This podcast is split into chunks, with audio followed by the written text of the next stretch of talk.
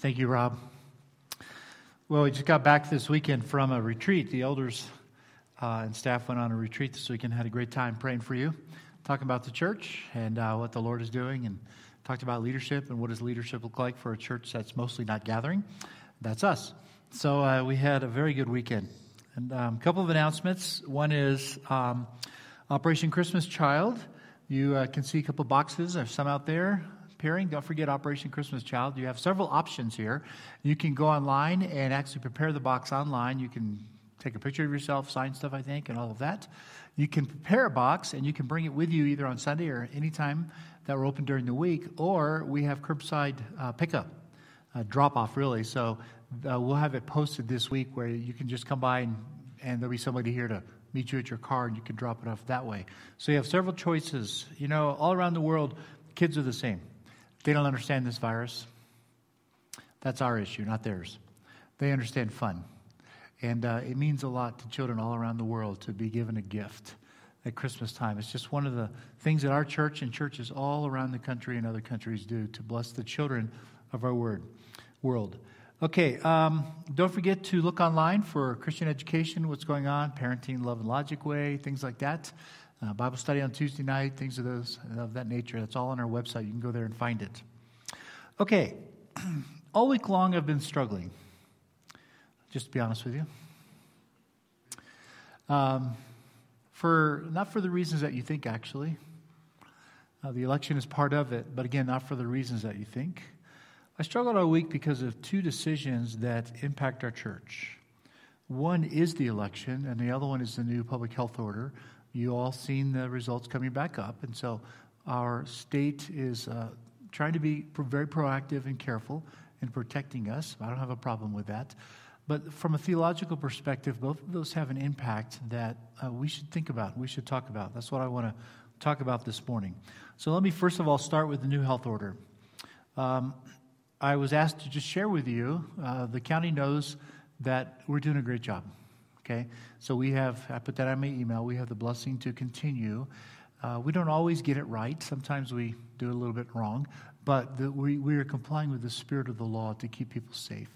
And I'm so thankful, the elders are so thankful that we have not had a, uh, an issue with this virus in our church. The Lord is protecting us. I think it's a combination of us working together with the Lord. He's blessing us and protecting us, and we're being careful. So thank you very much for doing that. So my struggle with the health order has nothing to do with science. Honestly, it's not my field. I'm not a scientist, I'm not a politician. If I try to speak in science, you're really going to be in trouble. Okay? If I try to speak on politics, you're going to be in trouble. My, my really my area as a shepherd is, is to think through theologically what's happening with all of this. And that's what I'd like to discuss with you this morning. We, uh, we're doing a sermon series um, a different kind of faith, we're asking the question why would we want to, and today, why would we want to reconcile as a church? Or more specifically, why would we want to unify, or in some of your cases, reunify as a church uh, during all that's going on? There's a lot going on right now. The, um, the real question that I ask as a shepherd is what happens when people are not allowed to gather, gather together? I'm not talking about the church, I'm talking about society in general. It's devastating. Absolutely devastating. You're all, if you have paid attention to the news at all, you're very aware of all of the trends that are increasing, not talking about the virus. I forget the dates now, but the uh, director of the National 800, National 800 hotline, suicide hotline, said it's climbing at a rate of 1,000% a month, something like that. The, uh, the domestic violence rates are all increasing. The abuse rates are increasing. The depression rates are cre- increasing. Every counselor that I rely on to help our people is, are full. Everyone. Okay, that's just the effects in culture, uh, in society. It's devastating. God made us to be together. He really did. Even people who want to hide from everybody, okay? Even they need community from time to time, honest, genuine friendship. And so let's focus it down a little bit more and ask what happens in the church, specifically DCC, when we're not allowed to gather. It's now been eight months since we we're allowed to fully embrace each other in community. That's how long it's been. I'm proud of you. We've made it through these eight months, and we've worked really hard to do it to do it well. But there is some impact. For instance, our staff is beginning to realize that we are probably now in the beginning of a rebuilding phase. I'm not confident our church will ever go back to the way it was a year ago. Okay, we've had people wander away, people leave. I had a, just a couple this week uh, decided to leave the church because of some of the things I've said up front. And uh, I get that. That's just part of being a speaker. I understand it. And I genuinely wish them well. Uh, let's not pretend. That's really hoping they find a church home where they feel more comfortable. Many of our people are now disconnected from the community of faith. That's us. And so the truth is, we're no longer DCC as we all used to remember and know it. And that uh, of concern to me. That's caused me to wrestle with things. So I want to talk about that a little bit more in just a minute. But first, let me ask you the question what's actually the purpose of gathering? Why is it important that we gather? Uh, there's a lot of people that have said over the years that, man, I can find Christ in the mountains. I can find the Lord, not Christ. I can find the Lord. That's a common thing in the mountains. Yeah, that's true, but you can't find community. Okay? You can't find community. And so, what role do we play when we're together? What happens? I'm just going to give you four thoughts. There's many more, but four that you're familiar with. Hebrews 10 24. Let us consider how we may spur one another on toward love and good deeds, not giving up meeting together as some are in the habit of doing. There it is. But encouraging one another, and all the more as you see the day drawing near. One of the purposes for gathering is just simple encouragement. There's an energy that comes from us being together that you can't find anywhere else. You just can't find it. So our gathering together produces some level of encouragement and energy. In 1 Corinthians, we find another reason. 1 Corinthians chapter 11, this is the passage that I often quote at communion. I'm only going to read part of this passage, 1 Corinthians 11, um, starting in verse 18. In the first place, I hear that when you come together as a church, okay, there's a clue. He's talking to a church. When you come together as a church, there are divisions among you, and to some extent, I believe it. No doubt that there have been differences among you. Think about these words here that he's penning right now. No doubt there have been dif- there have to be differences among you to show which of you have God's approval. Isn't that interesting? Our differences provide a test. They provide a test to find which one of you have God's approval. We'll come back to this in just a moment. Christ had some things to say about this.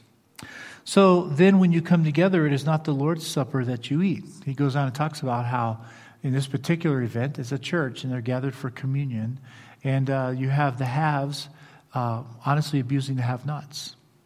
Okay? They're taking from the poor and it's creating all this dissension in the church.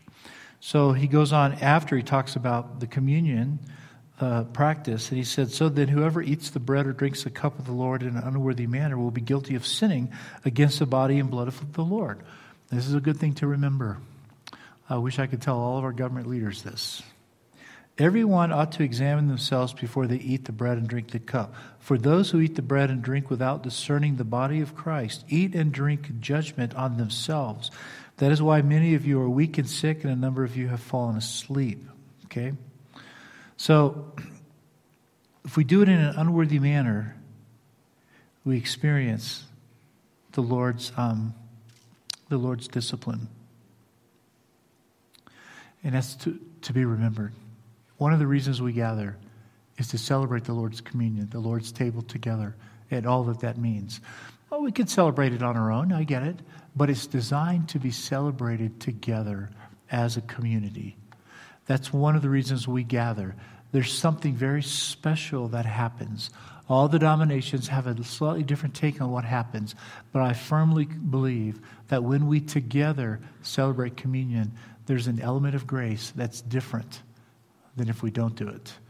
And so we miss that over time. So that's another reason. So one is encouragement, another one is a chance to celebrate communion together. And then there's one also in 1 Corinthians back in chapter 3, which you're all familiar with, and that is that, that uh, we gather to be the spiritual temple of God. this is 1 Corinthians 3:16. Don't you know that you yourselves are the one temple and that God's spirit dwells in your midst? If anyone destroys God's temple, here's another thing we should tell our government leaders. If anyone destroys God's temple, God will destroy that person. Who? It's a strong warning. And it's repeated more than once. For God's temple is sacred, and you are that temple. It's one body, not many bodies. It's one body of Christ. There's many faith communities, but there's only one body. And that's sacred to the Lord. That's how much he thinks of it. And finally, in Ephesians 4, another very famous passage, um, why is it important that we gather together? Because this is a place where we were built up. This is a place where we encourage. This is a place where we, to use a good old fashioned term, edified. This is a place where we come together. This is a place where we are equipped. In Ephesians chapter 4 and verse 8, he says he gave gifts to his people. Starting in verse 11, here's the gifts. Christ himself gave gifts. He gave the apostles, these are the gifts, apostles, prophets, evangelists, and pastor teachers. Those are the gifts. These are gifts of people. Other spiritual gifts are gifts of service and things like that, but these are gifts of people. Okay? I, I want to be a gift to you. I hope you think of me that way. I am a gift. When we are separated, you cannot enjoy me as a gift. Okay? We have to be together to enjoy these gifts because he goes on, and here's what he says he gave these gifts to equip his people, that's all of you, for works of service, so that the body of Christ may be built up until we all attain or reach the unity in the faith and in the knowledge of the Son of God, till we all reach the unity. That's what we're talking about today. Why would we want to unify or reunify after all that's gone on? Till we all receive unity in the faith and in the knowledge of the Son of God and become mature attaining together, becoming mature, attaining to the whole measure of the fullness of Christ. Then, okay, now listen to this because this plays into what I'm going to say in just a minute.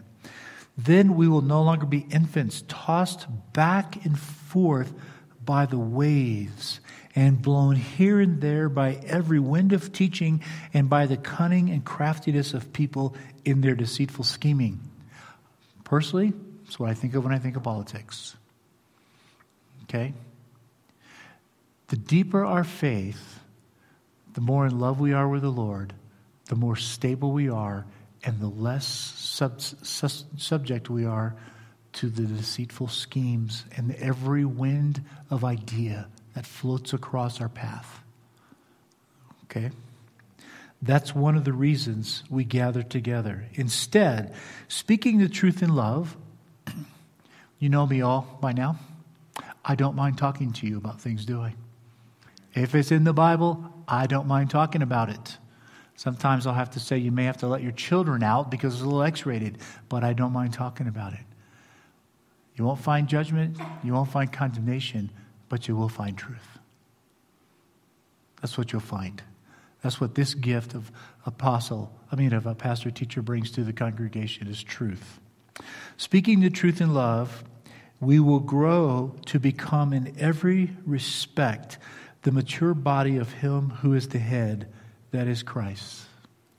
From Him, Christ, the whole body, the whole body, joined and held together by every supporting ligament, grows and builds itself up in love as each part does its work. You see, each local fellowship is designed by God to grow itself up in love. We have the Holy Spirit, and He gives us gifts. That's each other.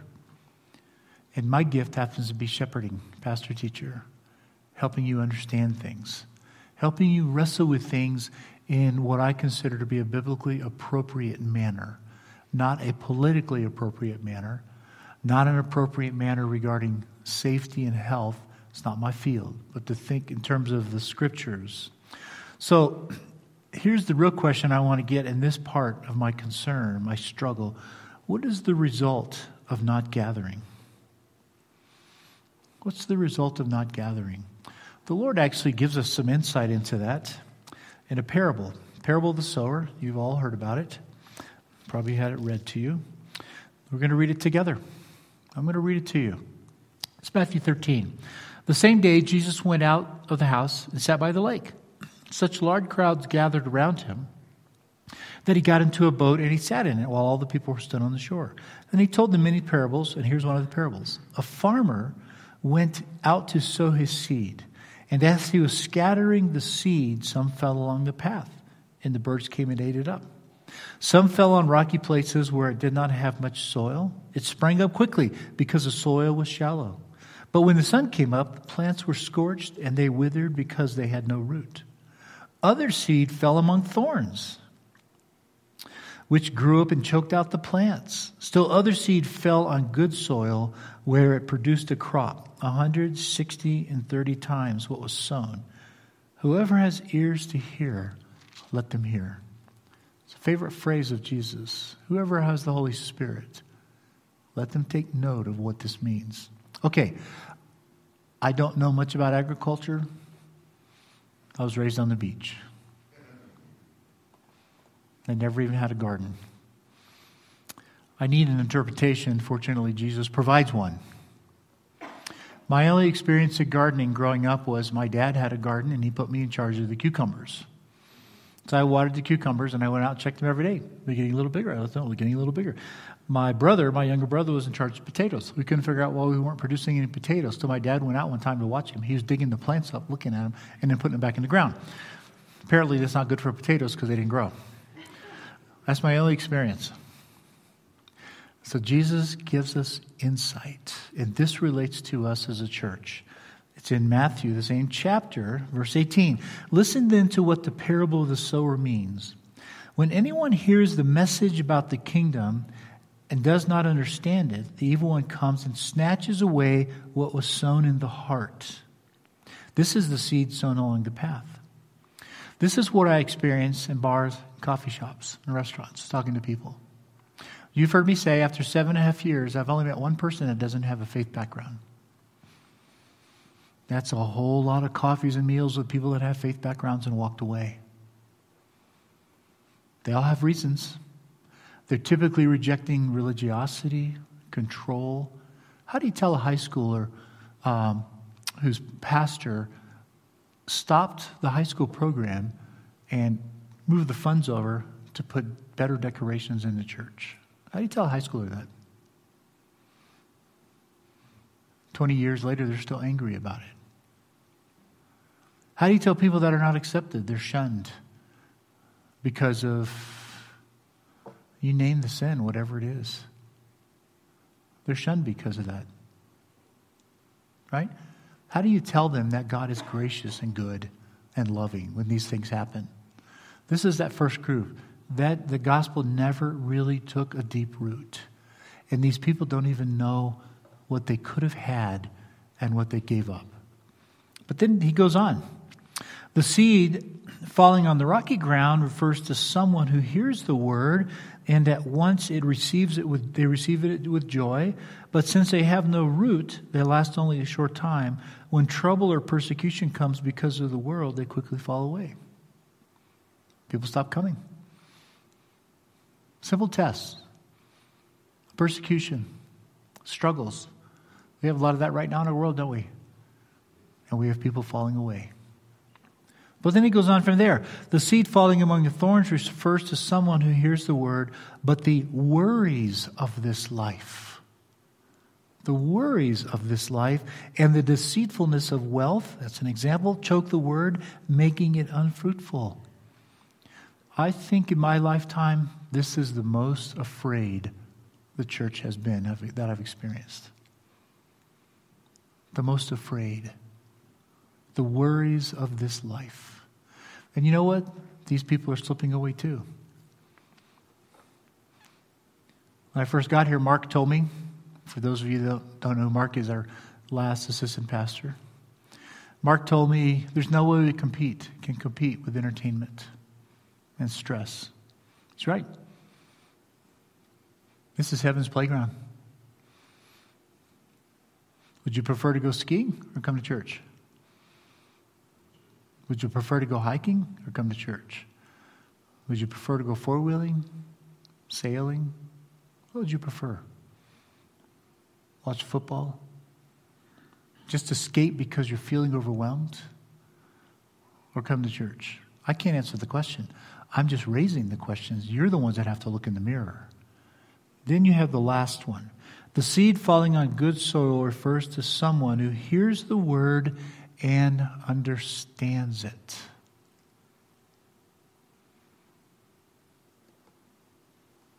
One of the questions I was asked this weekend by one of the elders what happened to the church?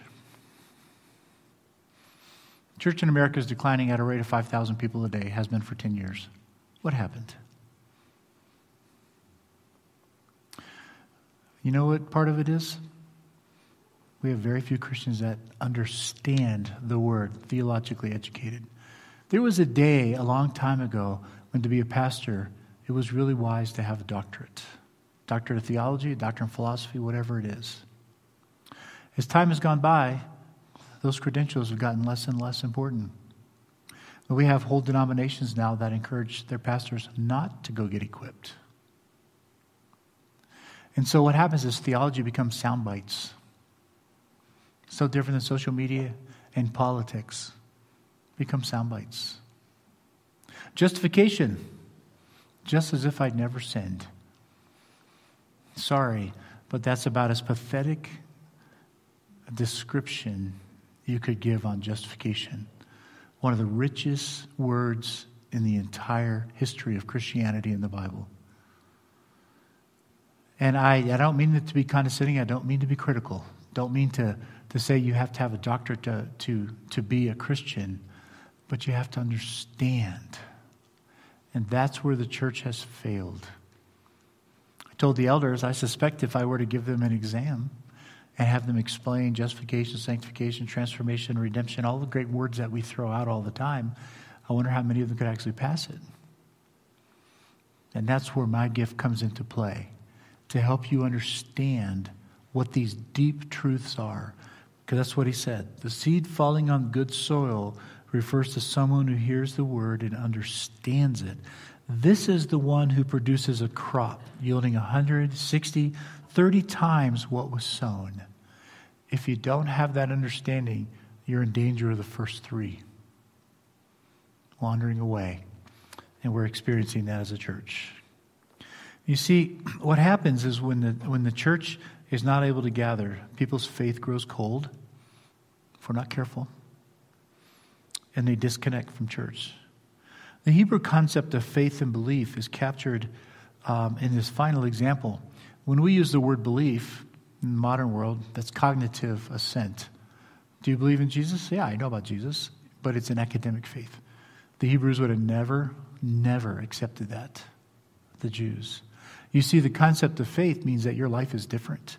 I will know that you believe when your life changes.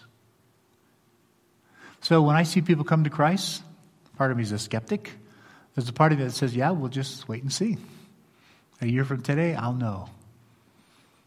Not because I'm judge or God, but because you have the Holy Spirit and you cannot not change. Philippians 1 6. I am confident of this very thing. He who began a good work in you will complete it. You know the famous serendipity prayer, right? It's talking to the Lord, and there's two footprints in the sand, two sets, and all of a sudden there's one, and the person asks, What's that? And Jesus says, Where I carried you. There's actually a better one on social media. Well, what's that line? That's where he dragged you kicking and screaming. Okay? Once you turn to Christ, if your faith is authentic and the Holy Spirit becomes joined with you, then you have no choice. You can run with joy, or you can get drugged kicking and screaming. I had a first person in the first service with a uh, injury to the leg and in uh, a cast and all that wrote me a text afterwards and said, This must be my version of getting drugged, kicking and screaming. Couldn't walk because of the gas, not very well. Those are our choices. That's what happens. That's the, that's the biblical concept of faith. If your faith is real, you cannot stay in the same place. That's why Jesus said on these examples, their faith isn't real. They wander away. So, what happens when, our, when uh, we are not gathered? People's faith grows cold. Disconnected from life. So here's my question Which one of those are you? And for those of you that are listening online, thank you for joining us. The question is the same as for you. Which, in this parable, which person are you? Which one are you? Let me just say a quick word about the election. It's not about who won.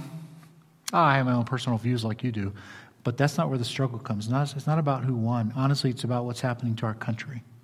You know, there was a day many years ago when um, the difference in the parties was defined pretty much around strategy. You know, my, my parents, one parent was a Democrat, one was a Republican. They used to laugh at each other after the election because they canceled each other out. And you could have conversations with people. The values were similar, the strategies were different. We both groups wanted to feed the poor. What I've observed in my seven and a half years of meeting with people in bars and coffee shops is there is an increasing trend that it's about values, not strategies. That's how divided we are. So when I saw how divided the nation was, I was deeply saddened this week. I've been wrestling with it all week. The good news is, this is where the church comes in. That is our job. When you put these two together, this is a point in time where our church and all the other churches are at their greatest risk that I've seen in a long time of faith growing cold and a divided people. So, what are we going to do to reunify? That's what leadership is all about. That's what shepherding is about. You see, the reason why he uses the metaphor sheep, not to be condescending, sheep naturally wander. They naturally wander. And so, your staff and your elders carry a very deep burden right now for you and for you that are listening online and watching. I would suggest some things, okay? I'm going to close with one passage. But first, I would suggest that the beginning point is to pray earnestly, earnestly for God's wisdom and involvement with our, with our people. And not just our nation, all the nations around the world. We're not alone. I would suggest you pray earnestly. Secondly, is that I would suggest that in keeping with Nehemiah 1, that you continue to develop a repentant heart. What did Nehemiah say? I'm sorry, Lord, for my nation. We have sinned.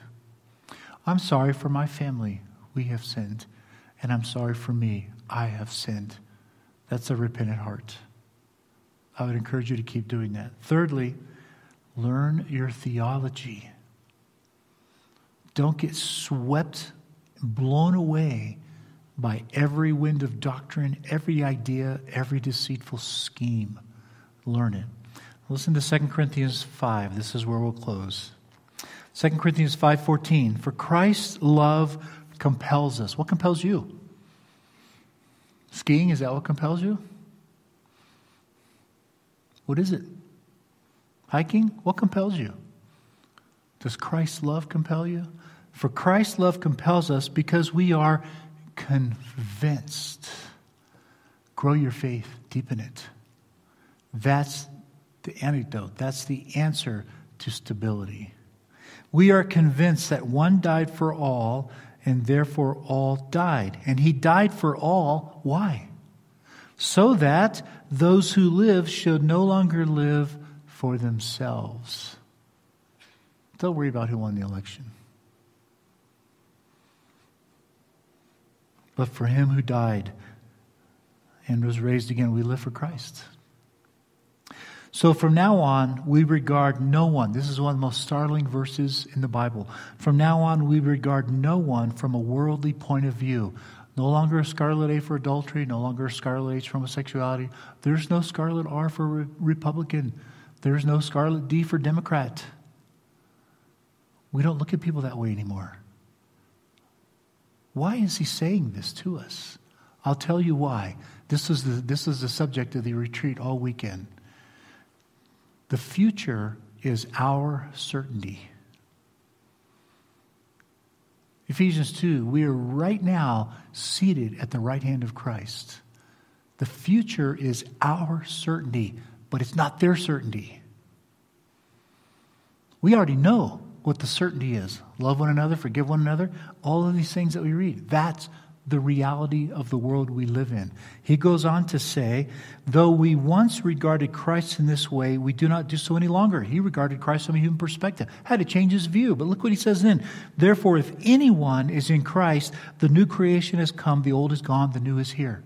You belong to the new reality, the new creation, which is now a certainty in your life. And it's our job to live it out. The question isn't, what is the future? We already know that. Love one another, forgive one another, carry one those burdens. That's the certainty of the future. The question is, how do we bring the future into our present world so that they can taste it and experience it? Does that make sense? The future is already certain. You don't have to guess at it. We already know. We already know. And if the future is already certain, then we don't have to be tossed about by all of these things that are going on in culture. We don't have to be afraid. So, what does it take to reunify? Set aside your differences, deepen your faith, pray earnestly, understand the times that we live in. You are part of the new creation, not the present world. Father, thank you. Thank you for saving us. Thank you for giving us a clear picture of what that looks like. We're so very grateful. In Jesus' name, amen. For those of you watching online, first of all, thank you for joining us. Uh, this now c- concludes the online portion of our service. Thank you. Have a great day.